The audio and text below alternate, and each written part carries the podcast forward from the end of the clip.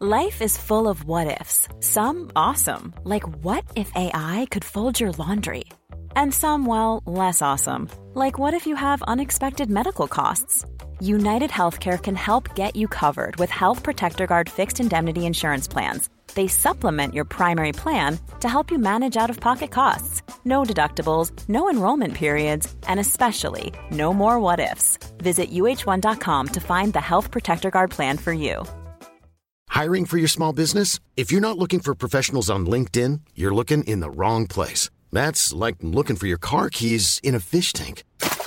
LinkedIn helps you hire professionals you can't find anywhere else, even those who aren't actively searching for a new job but might be open to the perfect role. In a given month, over 70% of LinkedIn users don't even visit other leading job sites. So start looking in the right place. With LinkedIn, you can hire professionals like a professional. Post your free job on linkedin.com slash people today.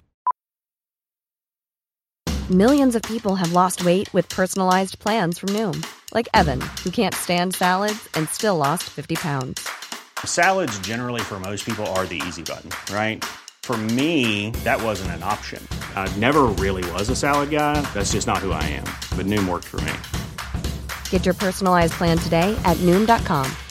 Real Noom user compensated to provide their story. In four weeks, the typical Noom user can expect to lose one to two pounds per week. Individual results may vary.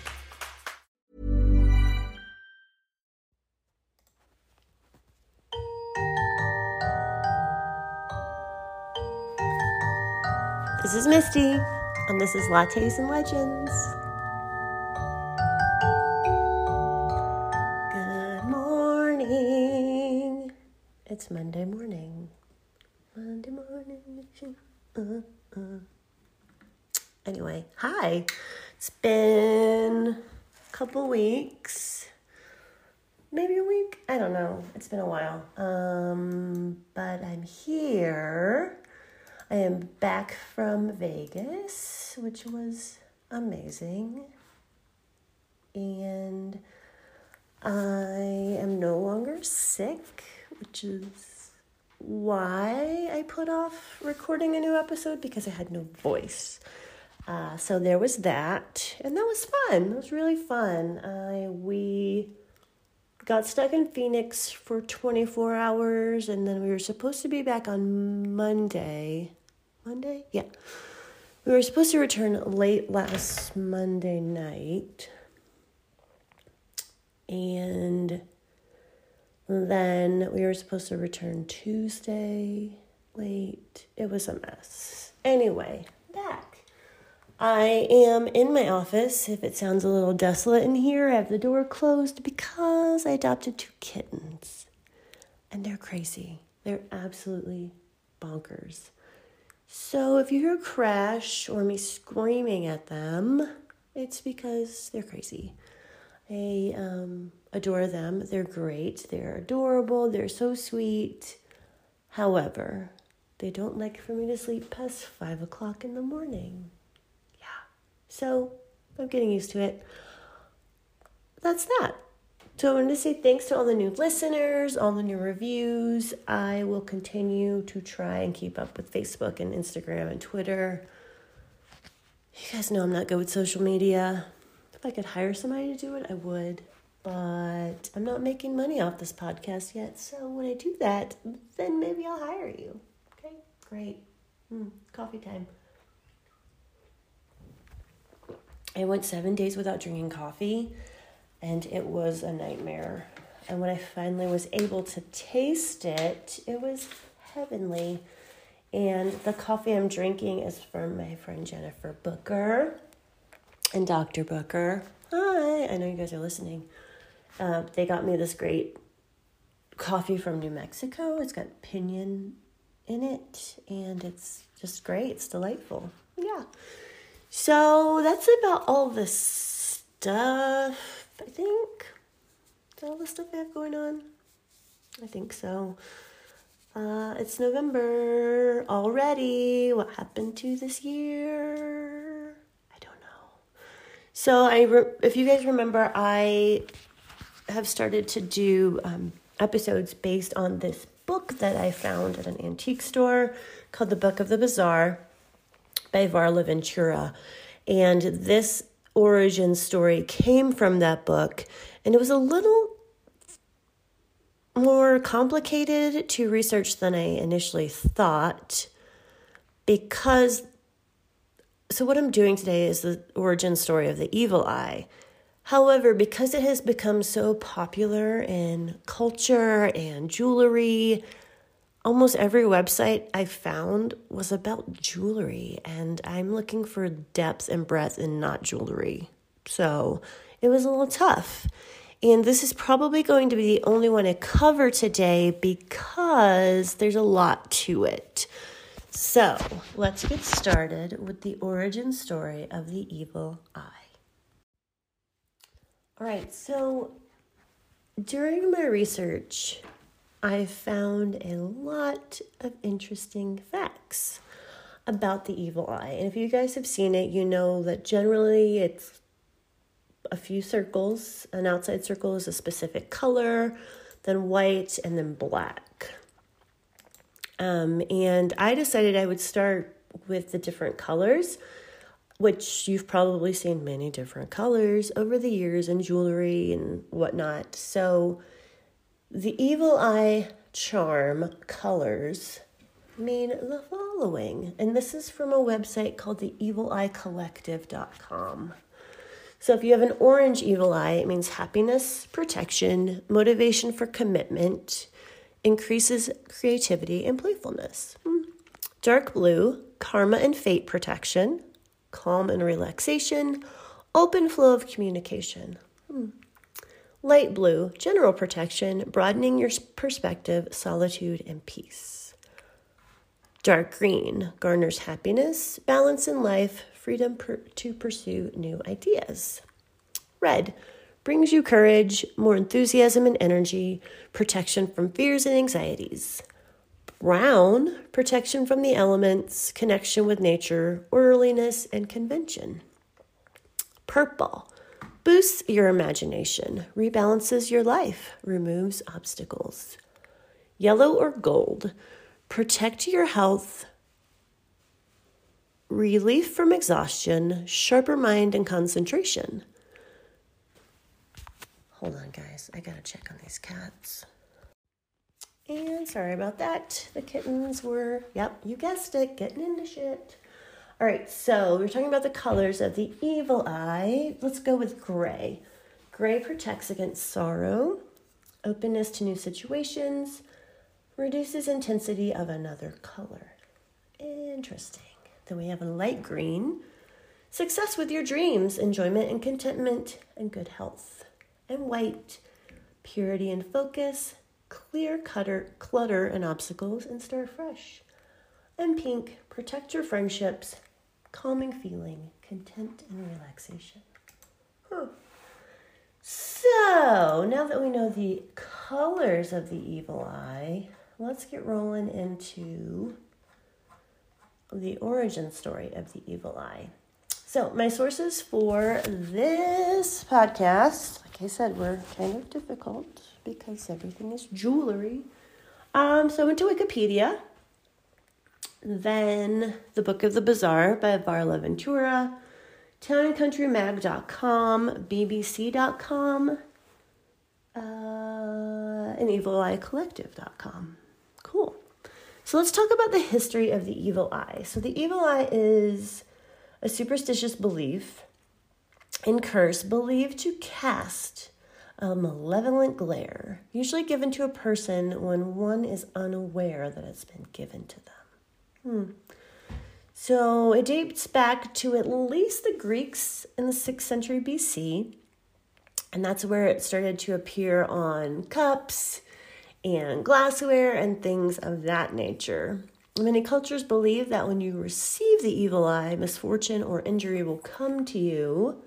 But then there are other cultures that believe when you receive the evil eye, it means protection. Hmm. Blue is the first color of the evil eye used in glass beads in about the about, about 1500 BC, and it was used by the Phoenicians, Persians, Greeks, Romans, and Ottomans. Yeah. Blue was easiest to create, and that's why people say that one was used first and foremost. Coffee break. Hmm. Okay. So about 40% of the whole world's population believes in the evil eye and that it is protective. And there are many, many places in literature where it appears. It's in uh, Jewish literature, Italian literature. And in Italian literature, it's also seen with the Hamsa, which is the Hamsa hand. And um, also, it appears in Egypt. Uh, I lost my place, sorry. And in Egypt, it appeared between around 8700 to 3500 BC. Sorry, clearly I need some more coffee. All right, so then we see it later on in the Bronze Age, and then we see it referred to in many Greek writings. Plato wrote about it, Pliny the Elder wrote about it, Plutarch. And then in 1978, there was a book called Envy in the Greeks by Peter Walcott, and he listed hundreds of authors who had mentioned the evil eye. So if you're really into the evil eye, you might want to check that out.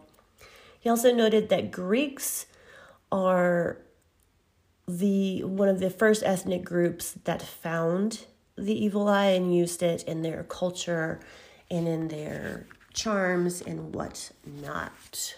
Hmm, interesting. Hmm. So when Plutarch wrote about it, he had a scientific explanation for it. And his explanation stated that the eyes were the chief, if not the sole, source of the deadly rays that were supposed to spring up like poison darts from the inner recesses of a person possessing the evil eye. He treated the evil eye as something inexplicable and basically it was a source of wonder and he was just like trying to figure this out pliny the elder described the, the ability of certain african enchanters to have the quote power of fascination with the eyes and even kill those on whom they fix their gaze end quote hmm yeah so lots of greeks had different ideas about the evil eye.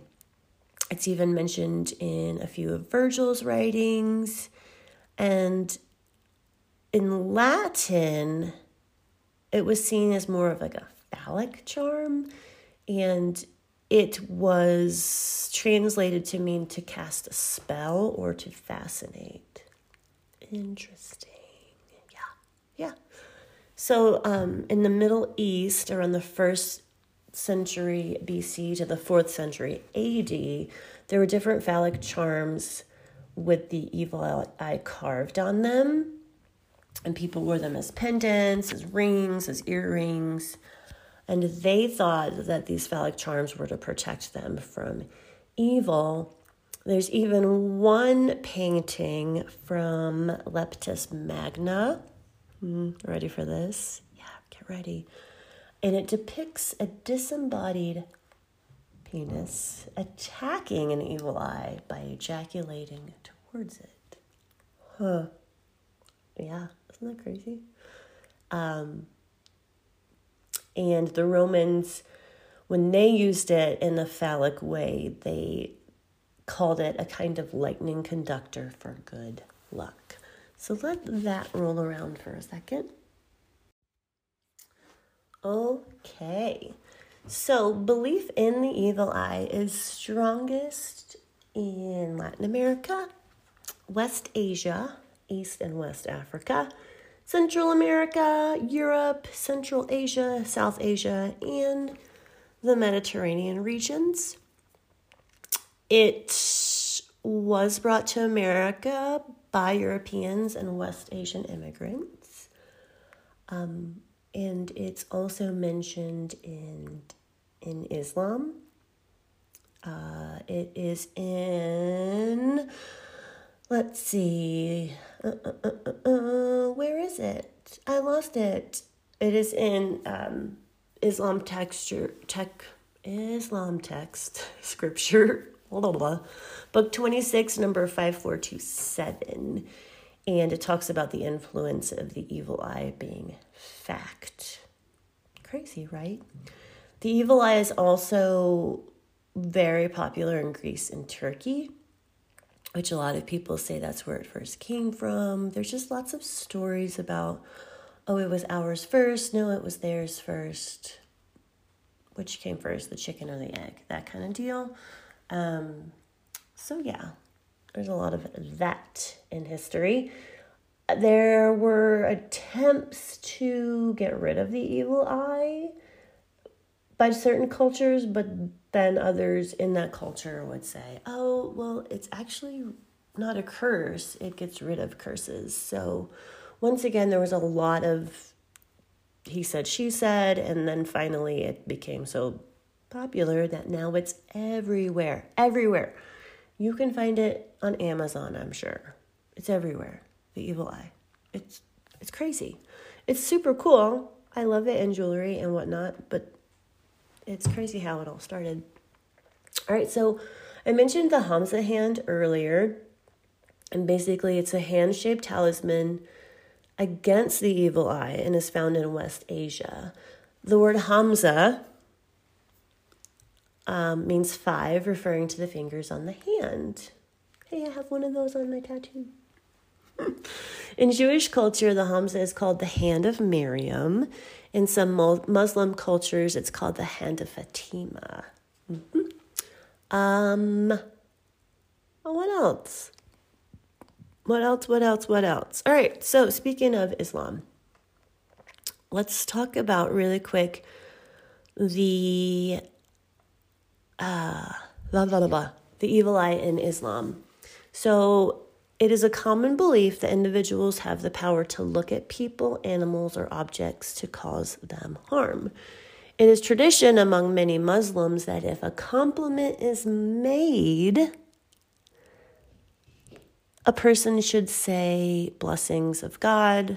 I don't know how to say that, so I'm just saying the English version. Or Masha Allah, which means God has willed it, to ward off the evil eye. Um, there are some scholars who worked with the Quran and they have performed exorcisms using the word God or or using talismans like the evil eye, amulets, or fortune tellers. And sometimes, sometimes they've asked jinns to help them. Ooh, we should talk about jinns. Did we talk about jinns already? Maybe I already did. All right, so that's the evil and Islam. In Judaism, the evil eye is mentioned several times in a book called Ethics of Our Fathers. In chapter two, um, the rabbi that wrote the book gives advice on how to follow the good path in life and avoid the bad. He says an evil eye is worse than a bad friend, a bad neighbor, or an evil heart. Hmm. There are some Jews that believe um, that a good eye designates an attitude of goodwill and kindness towards others. An evil eye denotes the exact opposite. A man with an evil eye will not feel any joy but experience distress, while people that have a good eye will prosper and rejoice. Hmm. All right, so that's what it is in Judaism. Hmm. Interesting. Um, in Trinidad and Tobago, we're now in the Caribbean West Indies, the evil eye is called Maljo, which means the bad eye. I'm probably saying that incorrectly. I don't speak this language. Um, it refers to persons that have been inflicted, afflicted uh-huh, by the evil eye, and they think that it has really bad intentions. Okay, I'm going to pause for a second. So, so far, we've talked about the evil eye in cultures, and everyone thinks it is, quote, indeed evil. So if it is evil, why is it on all this jewelry? Why? We'll get into that for sure. So let's finish with our West Indies folk. Um, if they are not religious in the West Indies, there's a strong cultural association between the evil eye and the color blue. Blue ornaments are hung up to protect households. Blue bottles of milk of magnesia have been hung from trees to protect property. There's blue soap. Hmm. Um, that is anointed on the soles of people's feet to protect them from the evil eye. Blue jumby beads are used to make jewelry to ward off evil spirits and the evil eye. This is crazy. I I just don't get where this is the jewelry aspect is coming from, but like I said, we'll get into that in a second. So, now we're going to talk about Greece. So, in Greece, the evil eye is known as eye, and it's been around, like I said, since 6th century BC. Healers use the evil eye to perform different um, uh, what am I looking for? They would perform the sign of the cross three times and they would have the evil eye with them. And then they would test the evil eye by using olive oil and they would see if it would float in a certain kind of water, usually holy water. Um, and then they would say a secret chant. And this test would prove to them if they could heal the person that had been, quote, afflicted by the evil eye or not. Mm-hmm. Um, they also thought that it's technically possible to give your own self the evil eye. And so these Greek fathers would tell other Greeks that they need to be humble, they need to be kind, or they will never get rid of the evil eye.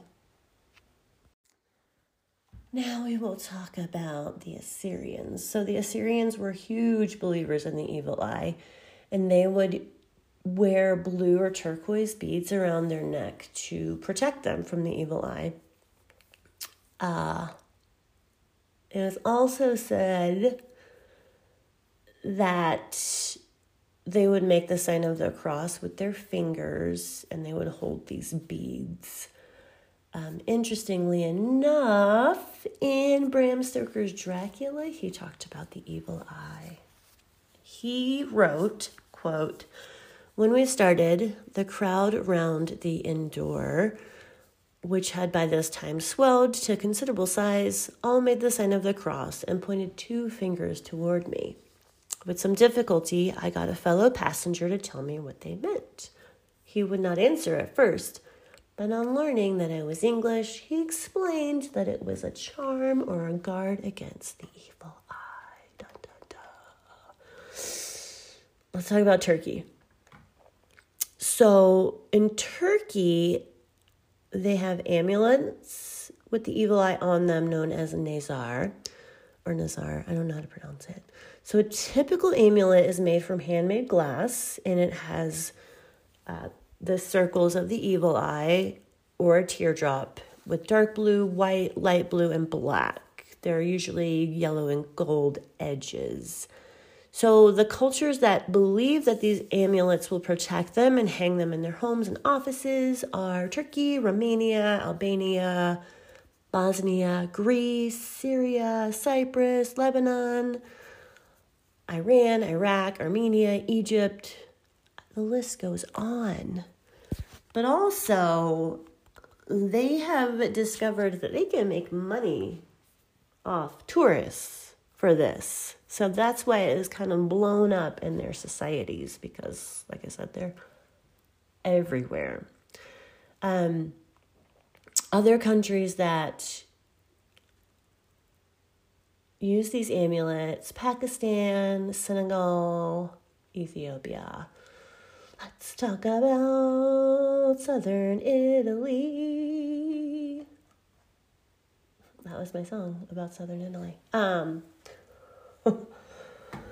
So, in southern Italy, they believe in talismans and they believe that two different hand signs can be used against the evil eye. Um, one of them looks like the hand symbol for rock and roll. I'm just gonna put that out there. Mm-hmm. So, whoever is the wielder of the evil eye is described as having striking facial appearances, high brows, a stark stare that leaps from their eyes. Hmm. They often have a reputation for involvement with dark forces or dark powers, and they are usually the object of gossip. Oh, that sounds great. um, public figures of every type, from poets to gangsters, have all been attributed to having the power in their eyes of the evil eye. Mm-hmm. In Malta, they use the evil eye to protect fishermen from storms. Interesting fact. Let's see what else. In Brazil, hmm, they call it the gluttonous eye or the ojo gordo, the fat eye. And basically, they associate the evil eye with envy or jealousy. And um, they also associate it with this is interesting attractive hair. Hmm, interesting. So, amulets are used in Brazil to protect them also from the evil eye, and these will be hung up on mirrors outside the home's front door they have elephant figurines that have their back to the front door that protect them from the evil eye, and they also use sea salt to protect them from the evil eye in certain places in their homes. Which reminds me a lot of that show Supernatural, but I digress. Let's move on, shall we? Um, other countries such as Mexico, Puerto Rico, Spain, Central America, Latin America all have representations of the mal de ojo or the evil eye. India, they have it as well, and they also use the amulets there to ward off evil forces. So let's talk about the United States, shall we? There's not too much on the United States uh, from this little blurb from Wikipedia, but I'll get into the jewelry part in the United States in just a moment. So in 1946, there was an American occultist, Henry Gamache, who published a text called The Terrors of the Evil Eye Exposed. Mm-hmm. And this gives the reader directions on how to defend yourself from the evil eye. All right, so let's talk about the evil eye in jewelry. So, all of the cultures that I mentioned, they all have different ways to ward off, quote, the evil eye or evil spirits. And basically, it all started with amulets, and it has really turned into this popular phenomenon everywhere. Of all, all the things that I have read, buying an evil eye necklace or bracelet for yourself is a bit sacrilegious if you believe in that. If someone buys it for you, which is also what other um, cultures say, if someone buys it for you, it means more and it will protect you than if, say, you buy it for yourself. So basically, if you want the protection of the evil eye, you must buy it for someone else. Hint to them that you need it and they need to buy it for you. Otherwise, mm-mm. Nope, nope, nope. Yeah. So, I thought this was going to be much longer today, but I guess it wasn't. I'm sorry. Um, however, this is the origin of the evil eye, and it's pretty awesome. It's cool. I think, I think it's super cool on, um, on jewelry. But again, I can't buy it for myself. Uh, I tried to find out if getting it in tattoo form was a bit sacrilegious or whatever. Um, I couldn't find a lot of information on that either. I feel like it's one of those things that's just, uh, you know, new ish. So, yeah. Anyway, I hope you guys enjoyed this. I kind of went on tangents. I apologize for my uh, being all over the place today. It's just with the cats, it's um, a little crazy right now. And yeah, so I hope that you guys enjoy this, and I hope to record another podcast next week or maybe this week. Um, I will be covering, what did I decide I was going to do? Premature burials. Yeah. Uh, yeah. So happy Monday. Everybody have a great week. I hope it is beautiful where you are. It's a little chilly here, but things are moving and grooving. Yeah. All right. I'll talk to you guys soon and bye. Even when we're on a budget, we still deserve nice things. Quince is a place to scoop up stunning high end goods for 50 to 80% less than similar brands. They have buttery soft cashmere sweaters starting at $50, luxurious Italian leather bags, and so much more. Plus, Quince only works with factories that use safe, ethical, and responsible manufacturing. Get the high-end goods you'll love without the high price tag with Quince. Go to quince.com slash style for free shipping and 365-day returns. Even when we're on a budget, we still deserve nice things. Quince is a place to scoop up stunning high-end goods for 50 to 80% less than similar brands.